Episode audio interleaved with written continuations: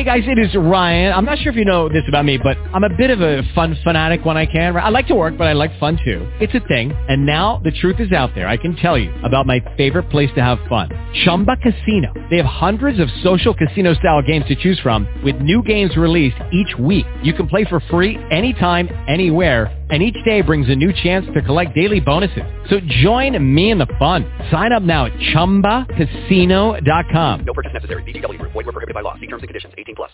Buonasera agli ascoltatori, la verità alle 7. Allora, come preannunciato questa mattina durante la lettura dei giornali, eccoci all'appuntamento settimanale con il vice direttore della verità, Martino Cervo, che è già in collegamento. Buonasera, caro Martino. Buonasera a tutti. Senti, facciamo un passo indietro, ancora per qualche decina di minuti, eh, il numero della verità di stamattina è recuperabile nelle edicole fisiche, ma è sempre recuperabile nell'edicola costantemente aperta di laverità.info per gli abbonati. Tu stamattina hai scritto di questa storia del MEF e diciamo dell'ennesima offensiva respinta, ma come si spiega questo diciamo, assalto che ritorna periodicamente direi? Ma sì, innanzitutto mi ha colpito dire, il fatto che quando c'era da spingere per il MES e da eh, come dire, condizionare probabilmente anche l'attività politica e parlamentare, penso al governo Conte 1 e Conte 2, c'era un profluvio di eh, stampa, articoli editoriali tesi a eh, come dire, eh, blindare la necessità di ricorrere a questo strumento, eh, a questo fondo cosiddetto salva stati.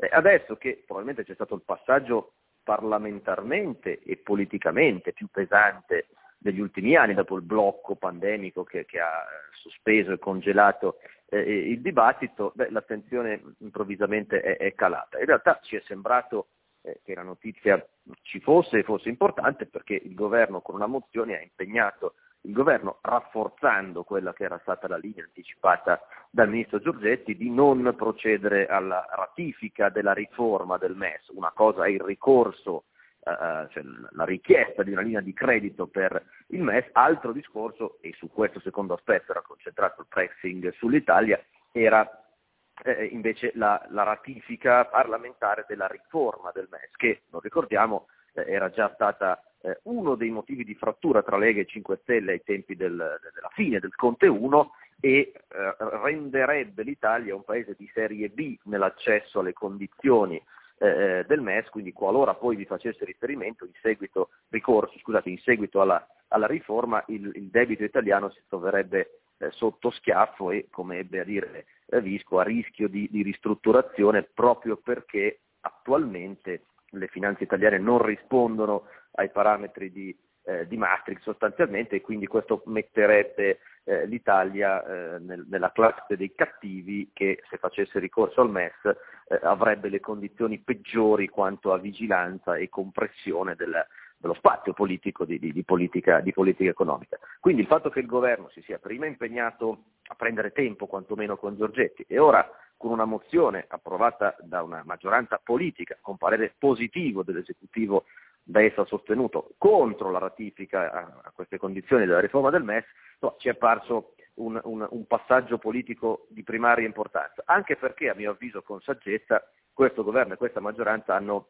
dismesso toni inutilmente muscolari e bellicosi contro le, le, le, le istituzioni comunitarie il rischio era di, di, di, di ripetere le, le, le, contorsioni del Movimento 5 Stelle che si era presentato nel 2018 agli elettori, mettendo nel programma l'abolizione del MES, non dico la mancata riforma, l'abolizione del MES e poi era finito a sostenerne una modifica eh, con evidenti aspetti peggiorativi per il nostro Paese in, in aula e addirittura farne un motivo di eh, prosecuzione della legislatura col governo Conte bis. Ecco, meglio avere una coerenza cauta che dire agli eh. elettori bianco e poi fare con convinzione dichiarata eh, nero. Eh, il passaggio è importante non solo perché l'Italia, come la Germania, non ha ancora ratificato questo strumento, ma perché il fatto che questi due paesi in questo momento eh, aspettino a ratificare questa riforma e nel frattempo nessuno eh, de- degli altri paesi abbia deciso, dopo gli esperimenti non felicissimi di Grecia e di altri paesi, di far ricorso ai fondi eh, del MES e forse davvero, come dice Giorgetti, lo rende obsoleto. A questo punto la domanda da farsi è perché c'è stata questa insistenza, questo ritorno di fiamma sul MES sanitario, una favola che francamente viene raccontata solo in questo paese e solo da alcuni eh, politici e da alcuni giornali, c'è da chiedersi perché e in forza di quali interessi c'è stato questo ritorno di fiamma per il cosiddetto MES ah. sanitario, confondendo, io credo volutamente, le acque tra ricorso al MES appunto e riforma del MES che sono e restano due cose eh, profondamente diverse. È chiaro che chi tifa per un vincolo esterno addirittura più rafforzato di quello del PNRR eh, sulla politica eh, italiana, ecco, vede nel MES uno strumento eh, perfetto, certo, certo. forse questa è una delle, delle risposte alla domanda. Senti, invece voltiamo pagina sulla verità di domani, realisticamente ampia sezione Covid, mentre parliamo attendiamo le decisioni della Corte Costituzionale sul noto tema dell'obbligo vaccinale. E facendo un passo indietro, tu hai naturalmente seguito l'udienza di ieri, che impressione hai avuto, diciamo così, della atmosfera, cioè insomma, guardando da fuori anche questa scenetta delle mascherine, eccetera, eh, insomma, mh, mm, lascia prefigurare, non la decisione, questo non ci permettiamo di commentare una decisione prima che venga assunta, però fa capire l'ambiente, diciamo, l'environment mentale in cui la decisione verrà presa o, o è un pregiudizio troppo malizioso? Ma, eh, no, purtroppo l'impressione è che non sia malizioso perché la diffusione eh, di, di, alcuni eh, video, la, la, la, la testimonianze di, di, di, chi era lì, degli avvocati, dei ricorrenti, degli altri protagonisti e soprattutto devo dire la reazione della Presidente eh, Sciarra nei confronti di chi aveva eh, porto, posto le, le le domande sulla, proprio sulla, sulla, pronuncia della Corte Costituzionale stessa eh, eh, fanno pensare un po' malino, nel senso che eh, già avevamo notato sulla verità, ed è stato fatto presente anche ricorrenti, eh, dai ricorrenti ieri, il fatto che una da pochissimo ex eh, come dire, eh, curatrice della comunicazione e, e ufficio detta stampa, portavoce della Corte Costituzionale, eh, avesse vergato un editoriale sulla stampa con una connotazione politica chiarissima e un'anticipazione de, de, esplicita di ragionamenti che la Corte potrebbe eh, fare propri in queste, in queste ore, beh, insomma, qualche segnale che non si trattasse esattamente di un giudizio eh, limpido e eh, come dire, custodito eh, fino, fino, all'ultimo nella libertà dei giudici, ecco, un po' erano trapelati. Dopodiché, giustamente, questi organi devono parlare per sentenza e non per, per, impressioni. Però, visto che per ora abbiamo solo le seconde, ecco, queste un pochettino lasciano pensare. Il grande non detto è che è un po' difficile eh, politicamente, anche se non dovrebbe essere un organo prettamente politico, è un po' difficile che questa Corte Costituzionale che si trova a giudicare un impianto, quello dell'obbligo vaccinale, eh, nato quando Ministro della Giustizia era il Presidente emerito eh, della Corte Costituzionale, eh, eh, ovvero Marta Cartabia, e che ha tra i suoi componenti anche personalità che hanno collaborato attivamente al consolidamento burocratico e legislativo di queste misure, è un po' difficile eh. immaginare che eh, come dire, abbia un po' all'americana la capacità di dare delusioni cocenti al sistema politico. Eh, dopodiché siamo sempre in tempo a essere ah, clamorosamente... Cioè, speriamolo, speriamo. Senti, voltiamo ancora pagina.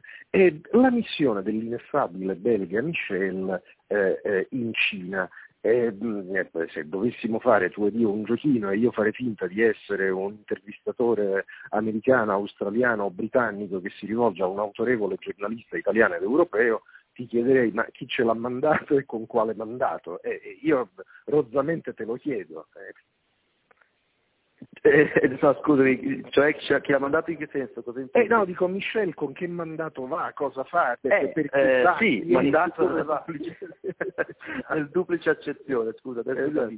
No, era esattamente la, la, come dire, un po' l'analisi preventiva che avevamo fatto. Eh, viviamo un momento in cui mai così esplicitamente forse le figure apicali delle istituzioni europee si presentano anche eh, eh, dire, in chiaro spaccate. Dal Sofagate davanti a Erdogan in cui fu maldestramente lasciata in piedi eh, i rapporti tra Michel, Presidente del Consiglio UE, e la Presidente della Commissione Ursula von der Leyen sono sostanzialmente minimi storici anche sul piano personale, almeno a quanto cioè, appare da quanto traspare.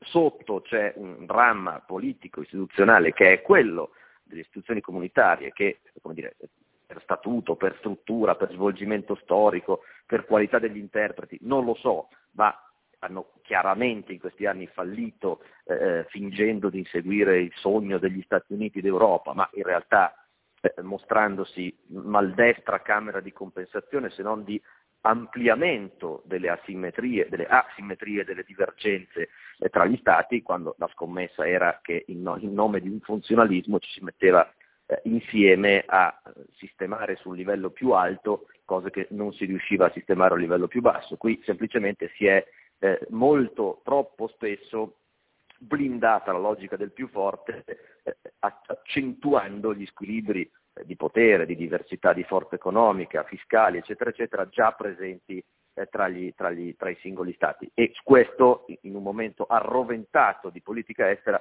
non può che produrre disastri. Del resto non è un mistero che proprio la dipendenza della, eh, eh dell'Europa dal, dal, dall'approvvigionamento energetico eh, russo fosse sostanzialmente una espansione su scala continentale di un modello pensato e costruito in Germania negli ultimi lustri ed è proprio questo che oggi sta eh, battendo in testa. Questo porta gli organi comunitari stessi ad avere un conflitto non solo personale ma strutturale tra di loro. E qui veniamo alla tua domanda. Quando Michel va a parlare con Xi e gli dice che si aspetta un ruolo forte da parte eh, della, della, della Cina nell'intervenire sulla Russia, a nome di chi lo sta dicendo, eh. quando gli Stati Uniti stanno conducendo una politica feroce, chiedendo agli alleati di separare i loro legami non tanto e non solo con la Russia dopo l'aggressione dell'Ucraina, ma anche eh, con la Cina su tantissime partite di politica industriale, di, di tecnologia, eh, di spazio, eccetera, eccetera, eccetera. Che ruolo sta giocando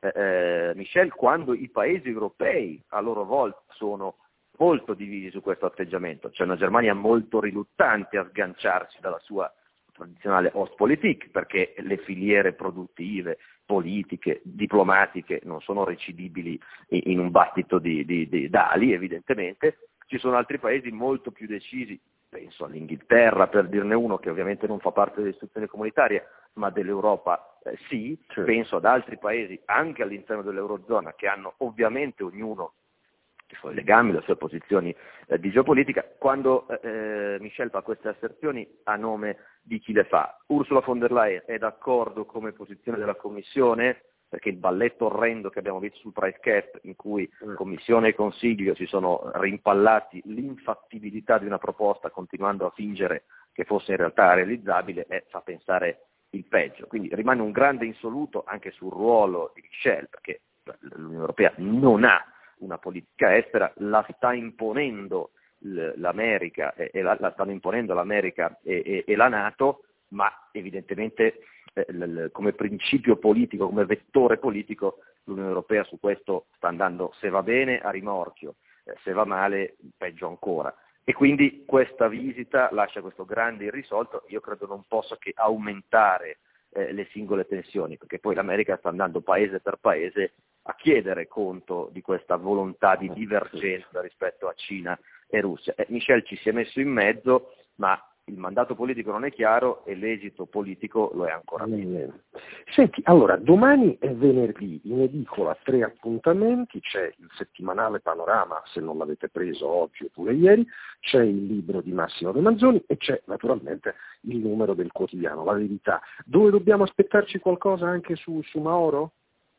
Sì, dobbiamo aspettarci novità, eh, non, ancora, non vogliamo togliere al lettore la sorpresa, ma abbiamo nuovi eh, documenti su quello che eh, sta diventando eh, sia uno scandalo per i personaggi direttamente coinvolti, sia un problema politico non indifferente per l'area che ha espresso eh, l'onorevole di, di, Sinistra e Verdi, e sia per, soprattutto, io direi, perché pone eh, una, una domanda più che legittima eh, sulla tenuta e la sostenibilità in tutti i sensi eh, del sistema dell'accoglienza così come l'abbiamo concepito in questi anni. Domani metteremo qualche altro dubbio ecco, su questo tavolo.